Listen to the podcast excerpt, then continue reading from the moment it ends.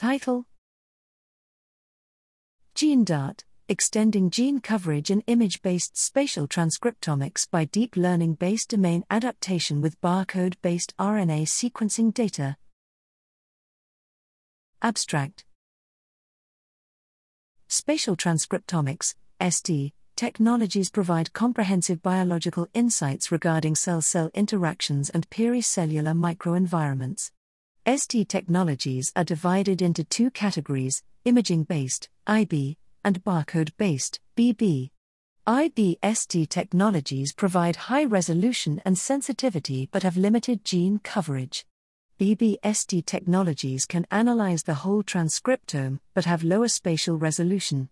To address these limitations, we propose a deep learning based model that integrates IB and BBST technologies to increase gene coverage while preserving high resolution.